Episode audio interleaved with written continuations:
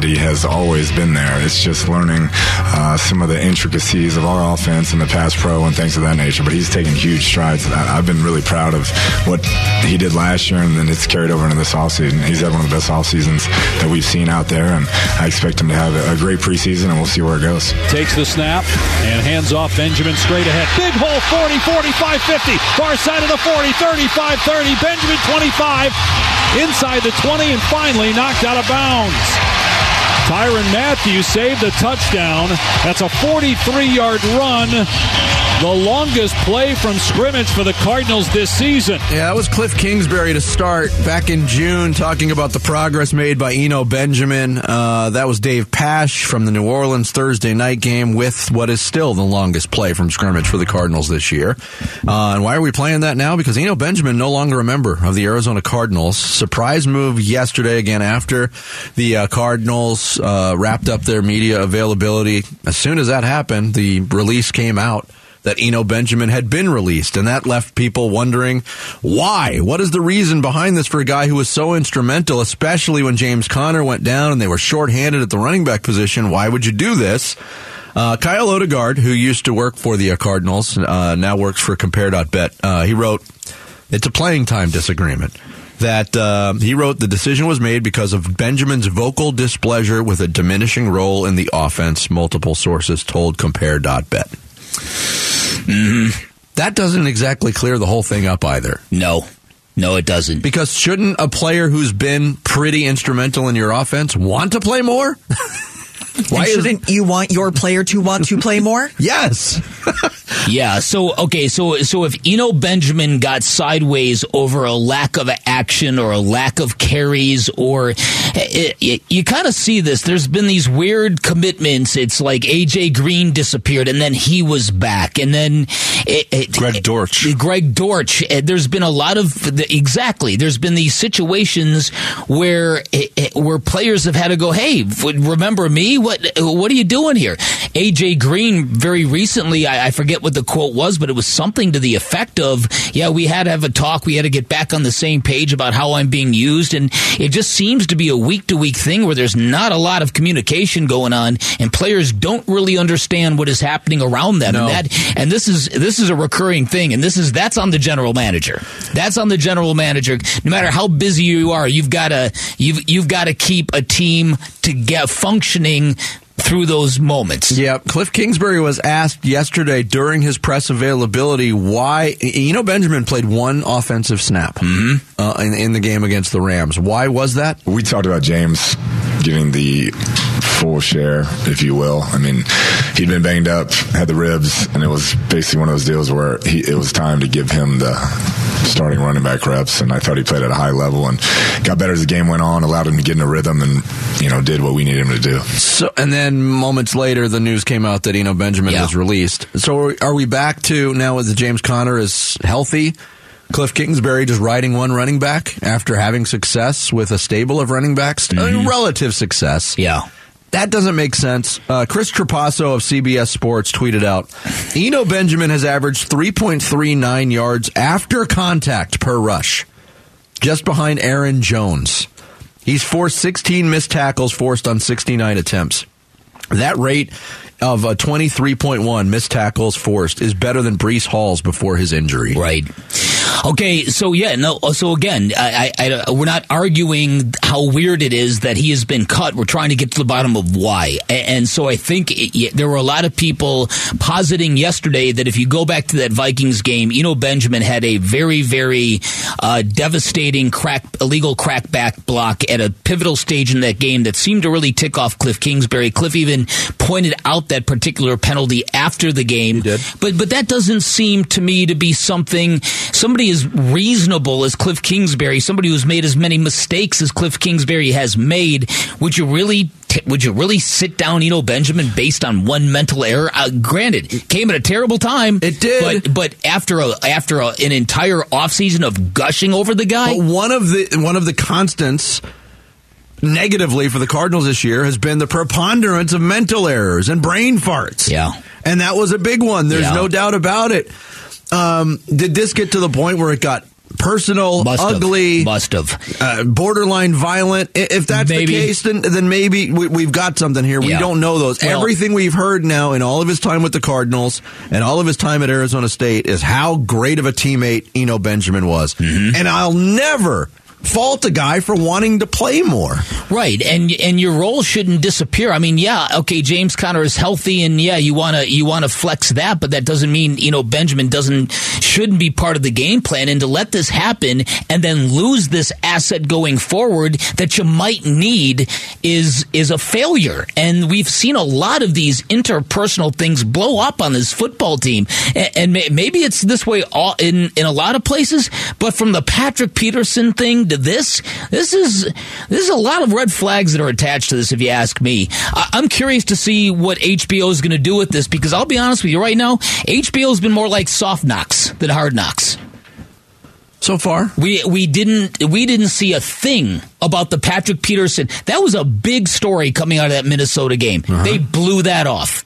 So we'll find out exactly how far they're willing to go with this and how they're willing to address the you know Benjamin thing, or if this is all going to be just sterilized, polished football documentary kind of stuff. And then just from a numbers standpoint on their active roster right now, Bick, they've got two running backs. It's not uh, they kept five running backs famously out of training camp. Mm-hmm. They're down to two that are on the roster and available. Yeah, so Jaelen Strong on social media last night tweeted out that he had talked to Eno and he found out what had happened and and, what had happened is not going to keep Eno from being picked up elsewhere, but it's enough for the Cardinals to do what they did. So that tells me things got real sideways. Like you said, it maybe even physical, which does happen in NFL locker rooms at times. Um, but my point is, it doesn't didn't need to get to that point. And if if if you've got a guy that you're sitting on because of a mental error in a game you lost, well, man, that should be a pretty long line if you ask me. There's a lot of guys who've been making a lot of mental errors. Yeah, absolutely. So it, it, and and if you're just and if you're going to make a guy get that sideways by not communicating to him what how his role is changing, I don't know whose fault that is. Who who's in charge of that kind of stuff? Should the head coach be talking that kind of stuff through the running back? Should the running backs coach be talking? You should not get to a point where you lose an asset like Eno Benjamin in week ten of an NFL season. No, especially when you leaned on him when everybody else was hurt and he, Yeah. And he delivered to to a large degree for you. Yeah. But you're right. Eno Benjamin, AJ Green, Robbie Anderson, Trey McBride to a degree. Their roles are Mm-hmm. Andy changed. Isabella. Andy Isabella. Greg Dortch. Greg, Greg Dortch. Dortch, as Jarrett brought up. There've a, a lot long of guys list of who guys just- who don't know what, what their role is. Yeah, and and feel very angry that it's that that the commitment from the Cardinals offense keeps shifting Yep. from week to week. Have you subscribed to the Bickley Marotta podcast? Subscribe right now on your iPhone or Android. Never miss any of the show. It's the Bickley Marotta podcast, and it's brought to you by Carol Royse Keller Williams Realty East Valley. Get a higher price selling your home. Get guaranteed offers. Go to higherprice.com. That's higherprice.com. Coming up next, 10 weeks down, 8 to go in the NFL. What does the NFC look like, and where's the Arizona Cardinals' place in it at this point? We'll get into all of it next. It's Bickley and Marotta mornings live from the Octane Community Studios here on Arizona Sports, the local sports leader. Bickley and Marotta Mornings. Arizona Sports, the local sports leader. Bickley and Marotta. Hash marks. Snap to Hurts. Washington breaks three. He steps up, throws underneath. Caught by Watkins, thrown to Smith. He's trying to throw it backwards. He's hit by Cam Curl. That is picked up by Casey Toohill in the end zone. It's a defensive touchdown to end the game. An exclamation point to end an undefeated season of the Eagles. That was uh, the way it ended last night in Philadelphia. The way it ended the quest for an undefeated season for the Eagles ends at 8 0. They're now 8 1 as uh, the Washington Commanders score a 32 21 win over the Eagles on Monday Night Football.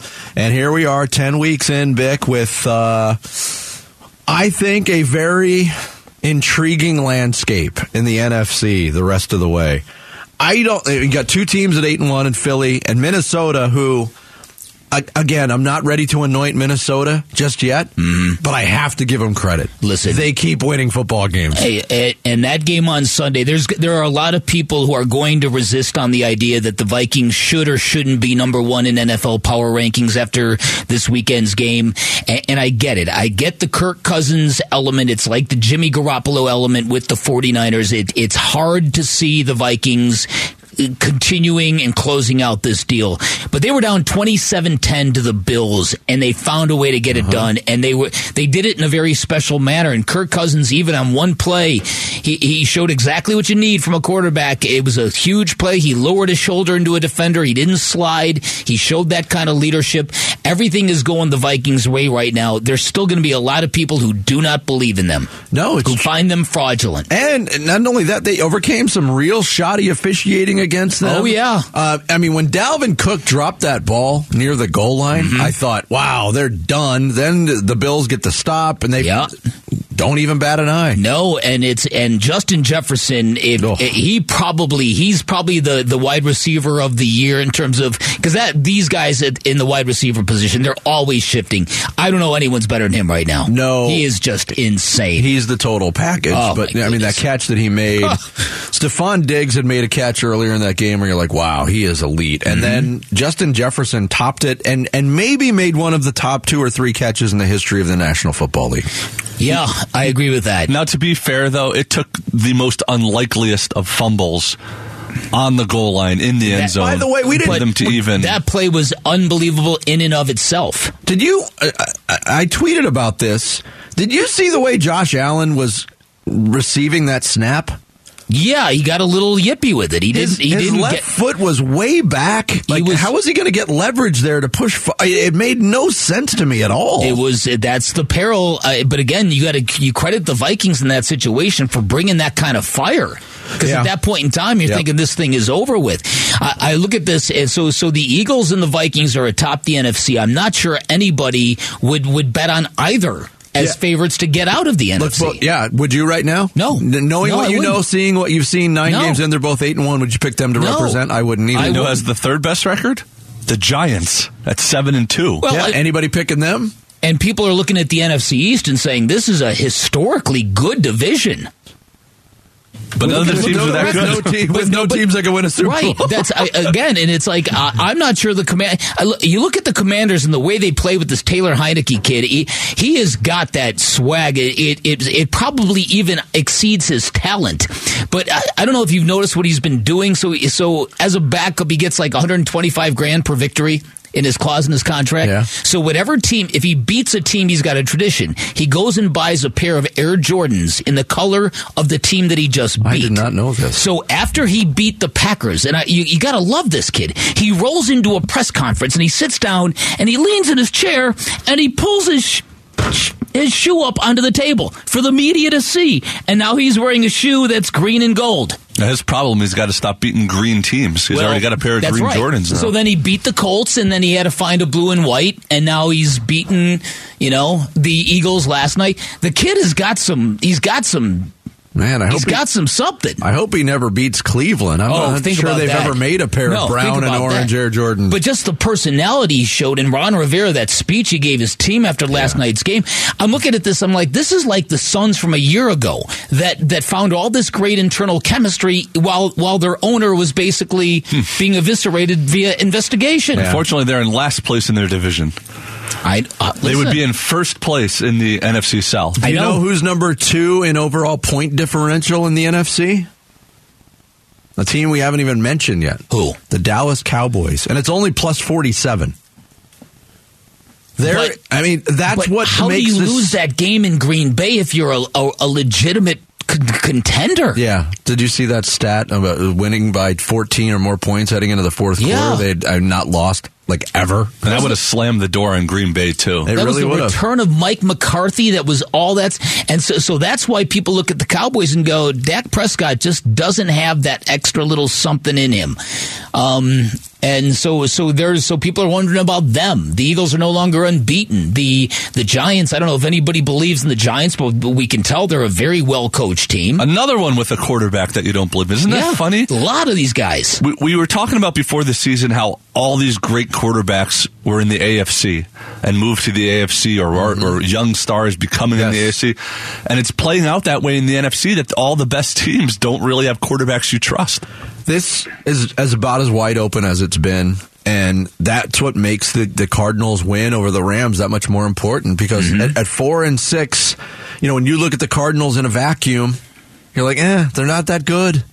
Even when they win, they're not that great. They've been, you know, hampered by mental errors all season long. They've been sloppy in their operation, but you can't look at them in a vacuum because they're part of a 16 team conference, and that 16 team conference is totally underwhelming. And they've played the two best it's, teams. It's it really comes down to the quarterbacks and and who do you trust to win playoff games? Do you trust Geno Smith? Do you trust Jimmy Garoppolo? Do you trust Jalen Hurts? Do, do you trust Kirk Cousins? Do you trust Dak Prescott? Daniel it's, Jones? Daniel No. Jones? All the eh, so there there is there. Your point on Tom Brady and the Buccaneers is right on the money. That is exactly my takeaway this week. Yeah. When I was, oh man, that football team, eh, that is going to be the team Yeah. that is going to be best suited to run this conference. And to Jarrett's point, the Cardinals are sitting here at four and six in third place in their division. They've played the two eight and one teams and had a chance to beat both of them. They're really like one play away from couple, beating couple either. of plays Yeah. either way, Right. and you're, you're talking about two wins over those teams for the Cardinals. Yeah, this well that's part of the frustration is they've got the pieces they're so close to being good. Three cheers for parity. Whee! Every It's- team listen, in the I'm not- NFC I'm has not- at least three wins. I at, listen, the heat that came off the NFL games this past week, and I'm not complaining about anything. No, I'm not that's complaining true. About It was- parity, I, it was eh, it was a good weekend. Oh yeah, It was a good weekend. Coming up next, Sarah will take us through the big stories of the day with the Rush Hour reboot here on Bickley and Marotta Mornings, Arizona Sports, the local sports leader. Arizona Sports, the local sports leader.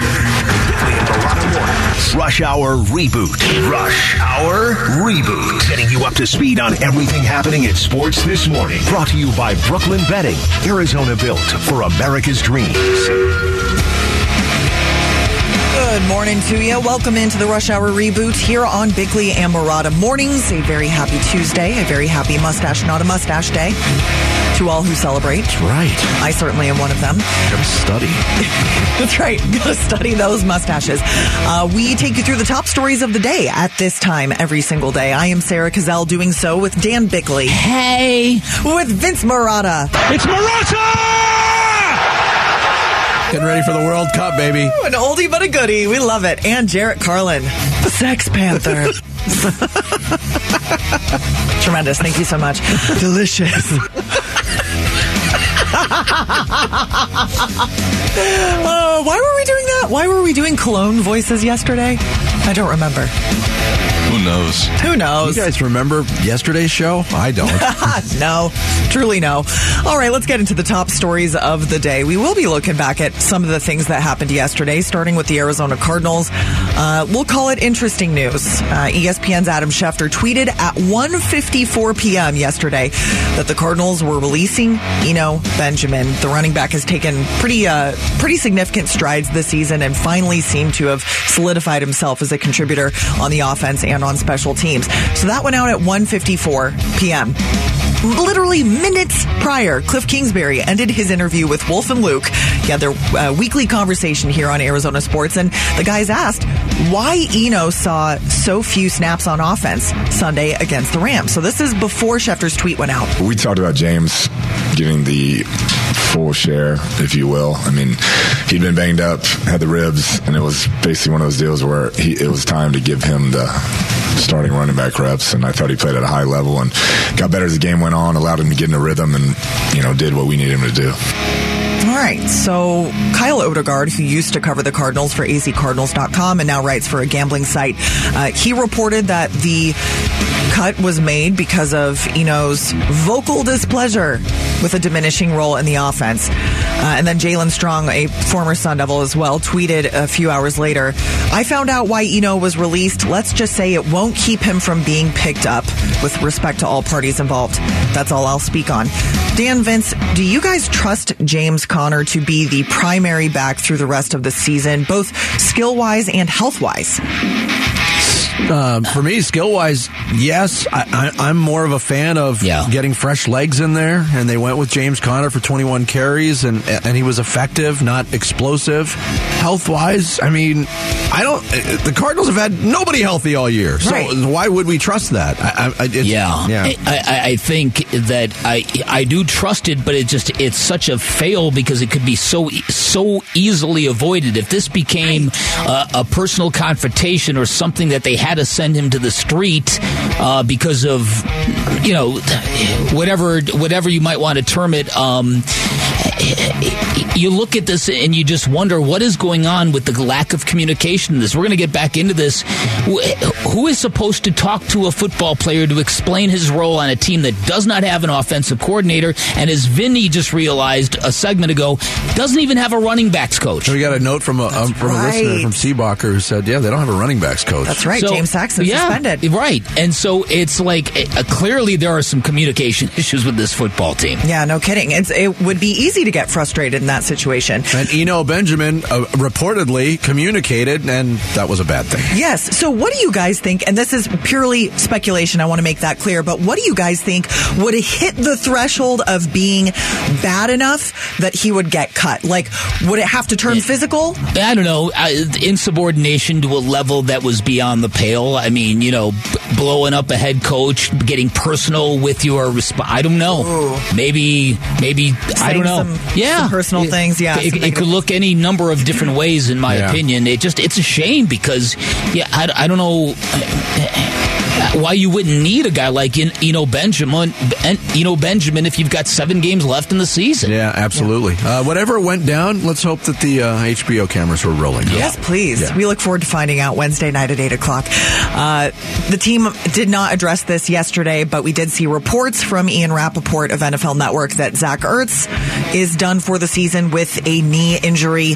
A big piece of the Cardinals offense. How big of a loss is this for the team? huge. I mean, he's been their leading receiver this year. Uh, I think his role, his presence, has acted as a security blanket uh, for for, and I don't mean that as a negative way for Kyler Murray. Every every good quarterback needs a good tight end. Yeah. And Zach Ertz has been very good this year again.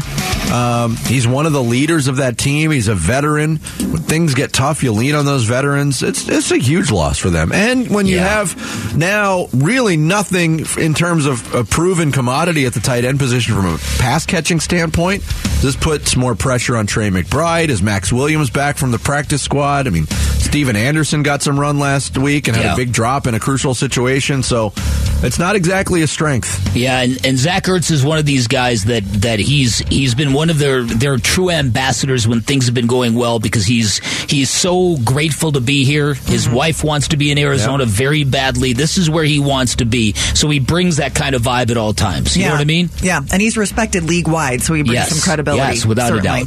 All right, let's get to the Phoenix Suns. They lost to the Miami Heat on the road last night 113 112. 25 points for Devin Booker, 21 points for Duane Washington Jr. I don't remember who it was, but someone on the show yesterday specifically called out Duane Washington Jr. and said, We're going to need this guy to step up. Yeah. So there he goes 21 points. He shot 8 of uh, 14 from the field, 5 of 8 from 3. It's the new do, by the way. He got his hair cut. Ooh. He cut all of his hair off now that he's a, now that he's a dad. Free flowing. Yeah.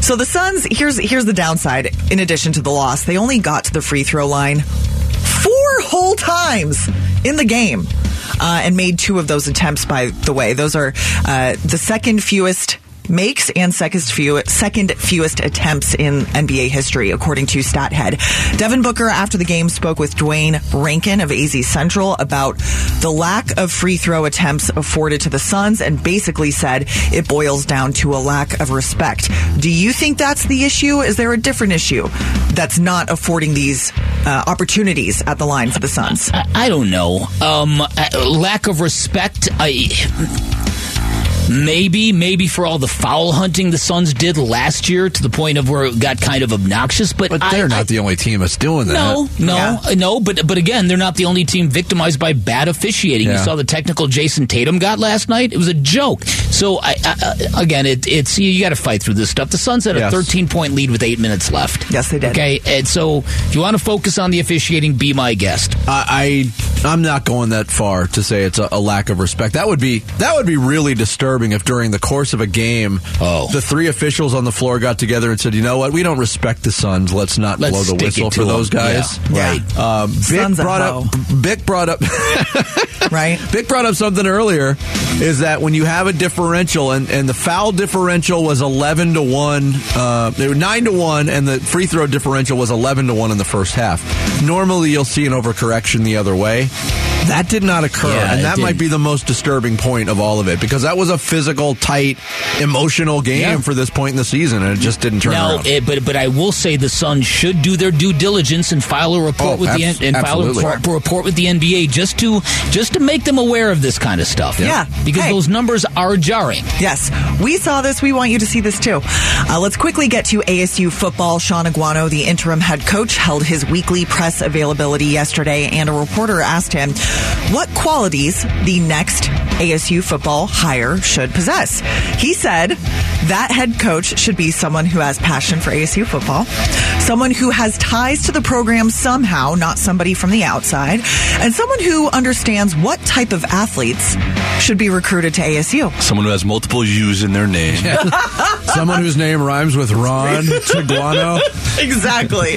So ASU put out a statement uh, not too long after that and said they've got a search firm in place. They trust the search firm's expertise, but they also said Aguano will be in consideration and will be given the full opportunity to go through the interview that's- process. That, at the very least, that sounds like at the very least, Ray Anderson's power has been severely diminished.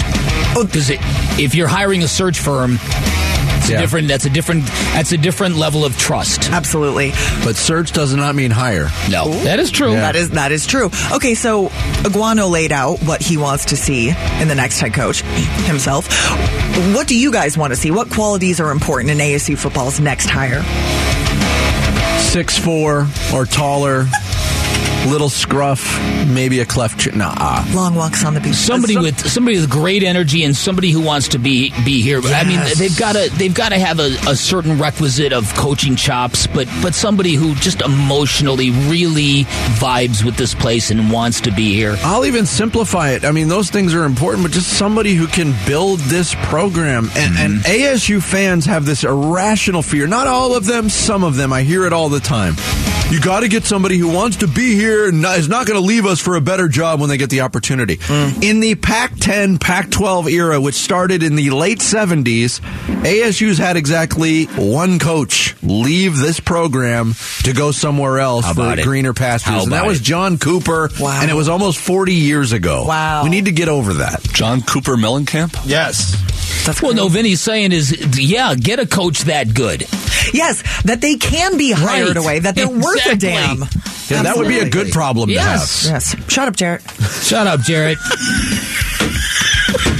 Shave that beard, Ferret. No, it's a good beard. Uh, it's, And Nove- shave those toes, Ferret. Yeah, shave those toes, Ferret. it's November. You can't shave your toes They call me Toebeard. Gosh. Ew. Thank you, Sarah. Thanks, Thanks, guys. Sarah. Consider yourself rebooted. Uh, big stories of the day every morning at 7.30. Coming up next, there could be a very crucial quarterback decision to be made by Cliff Kingsbury. They're not there yet, but we'll get into all the details on Kyler and Colt straight ahead. It's Bickley and Marotta Mornings here on Arizona Sports, the local sports leader. Bickley and Marotta. Dan Bickley and Vince Marotta. Bickley and Marotta mornings. Arizona sports. The local sports leader.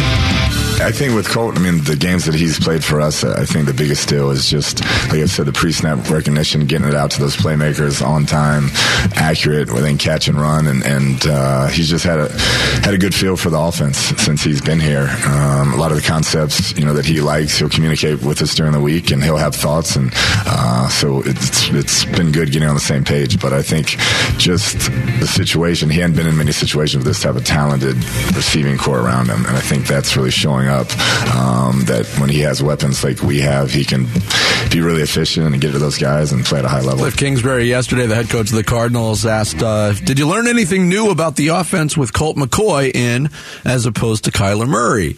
Uh, Colt McCoy quarterbacked the Cardinals to a 27-17 win over the Los Angeles Rams on Sunday. He's now three and one, pressed into duty as a starter over two seasons. I'll start this conversation here. Earlier this season, Bick, um, in just diagnosing, taking a look at what this offense is made of. What do we know about this offense right now from a passing standpoint? There are challenges offensive line wise personnel. We, we know that they've, they've not been healthy. Uh, there's not been consistency in the wide receiver corps in terms of availability. Hollywood Brown's out. Hopkins wasn't around. AJ Green, who knows what he's doing. Rondale Moore wasn't available for a time. There's that. But the hallmark of this offense from a passing standpoint is that it's very dink and dunk. It's Very much so. Very vanilla, very horizontal. Got a little again. better. And we had the conversation weeks ago. It was like, do you need a quarterback like Kyler Murray to run this offense as it's currently constructed? And we both came to the and not a knock on No. Kyler, but the answer is no. And Colt McCoy just proved it Yes. with that game. But the question becomes, and I do think this is a very legitimate question, and I do think that, and, and Bernsey brought this up, that he saw some plays where Colt McCoy looked off the screen pass Mm-hmm. because he knew it was ill fated and went somewhere else with it. Paul Calvisi came up with the stat that there was uh, a handful of plays, maybe two handfuls of plays, that went at least 10 yards in the air. Not, not 10 yards, yards from the line of scrimmage, but 10 yards in the air, which is a little better than throwing the ball behind the line of scrimmage. So there was a little improvement in that. Yeah. That they didn't run as many ill-fated plays that you look at and go, "What the heck? did You call that? What are you doing?" There was less of that because there were less passes behind the line of scrimmage. So you wonder, okay, are there are there plays now? Is that also on Kyler Murray that if you look and and it's uh, one of these goofy screens behind the line of scrimmage, if you look at it and it's obvious it's not there, you go somewhere else rather than just throw the ball and I don't know how much of that is happening. So, so I really do think the big question is this: what what what could you get as a football organization from running it back with Colt McCoy against the 49ers if he is indeed healthy enough to to feel good about starting that game? Well, two things. Number one, you could take what happened last week and see if you could grow it and see if it would be good enough to beat the 49ers. And again, uh, similarly, making Kyler Murray sit for a week, watching this, watching a guy run his offense better than he does, might be might be exactly the tough love he needs. Now, if you've got faith that Kyler Murray can come back into the starting lineup against San Francisco and be better than he's been recently, then all bets are off because Kyler Murray is clearly. 10 times the athlete that Colt McCoy Yes. is. We all know that. Yes. And we all know that the future has to be Kyler Murray. And they've got to get this thing fixed. And they've got to get him elevated because they've committed huge money to him. All right. But that doesn't necessarily change the way you look at this particular game. And, and I think that health is probably going to determine this. If Colt McCoy is marginalized, then there's really no discussion to be had, and and then it becomes incumbent on Kyler Murray to to, to play regardless of how that hamstring feels. Yeah, uh, and you would think he'd be fine. He played just- the second half against Seattle, and he had a week off. And it's a long week too with an extra day. Yes, there's some more travel and, and, different things that the Cardinals will deal with this week and going to Mexico. But let's just say, all right, Cliff Kingsbury's presented with a choice. He's got two available quarterbacks. What does he do? And we talked about some of these possibilities yesterday.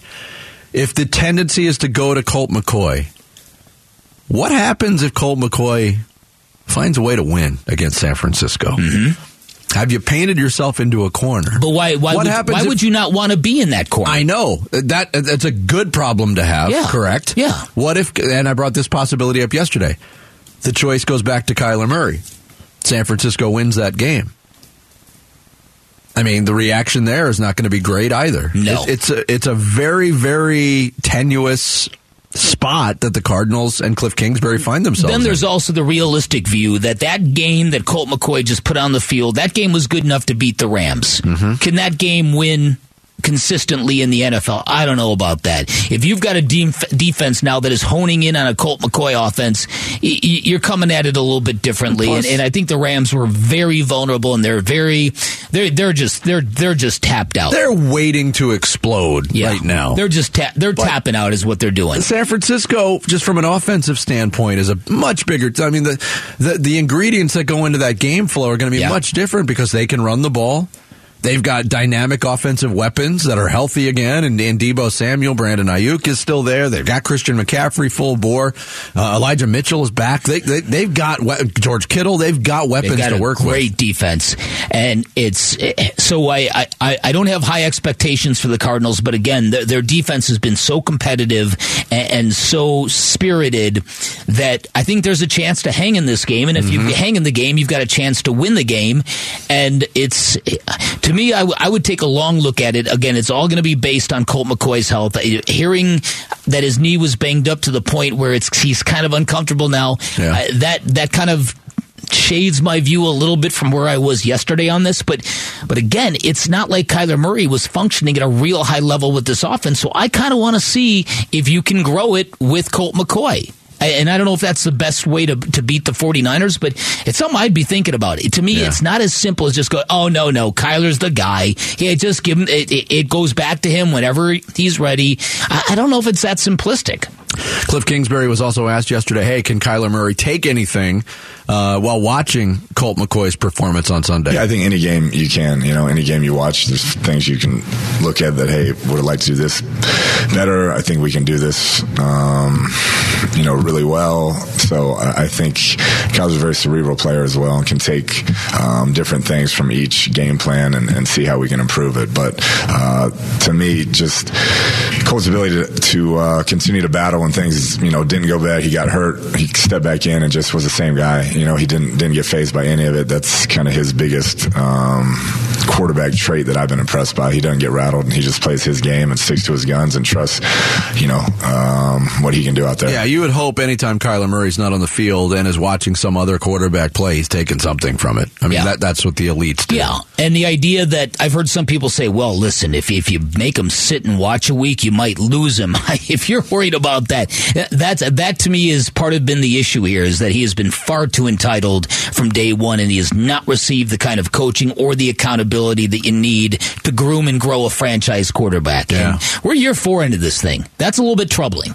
Cowboy fans are saying the same thing about Dak Prescott. We're in year six with this guy. Yeah. When's it going to happen? Absolutely, and that's a fair question at this point.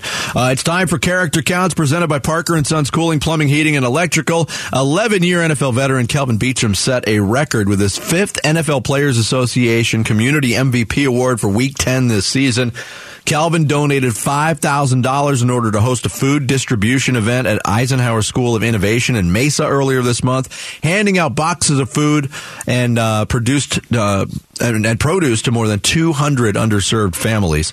As part of winning the award, Beachum receives a $10,000 donation to a charity of his choice from the NFLPA. Moreover, he's eligible for the Alan Page Community Award, which is the highest community praise the Players Association can give a player. Well done, Kelvin Beachum. Again, five of those awards. Man, that's, that's really well done. Character Counts presented by Parker and Sons Cooling, Plumbing, Heating, and Electrical. Looking for their next student athlete to win a $10,000 scholarship. Text character to 620 620 to nominate a student today. You know what's around the corner? As we start the second half of the show, the Bickley Blast is next. It's Bickley and Marotta Mornings live from the Ak-Chin Community Studios here on Arizona Sports, the local sports leader.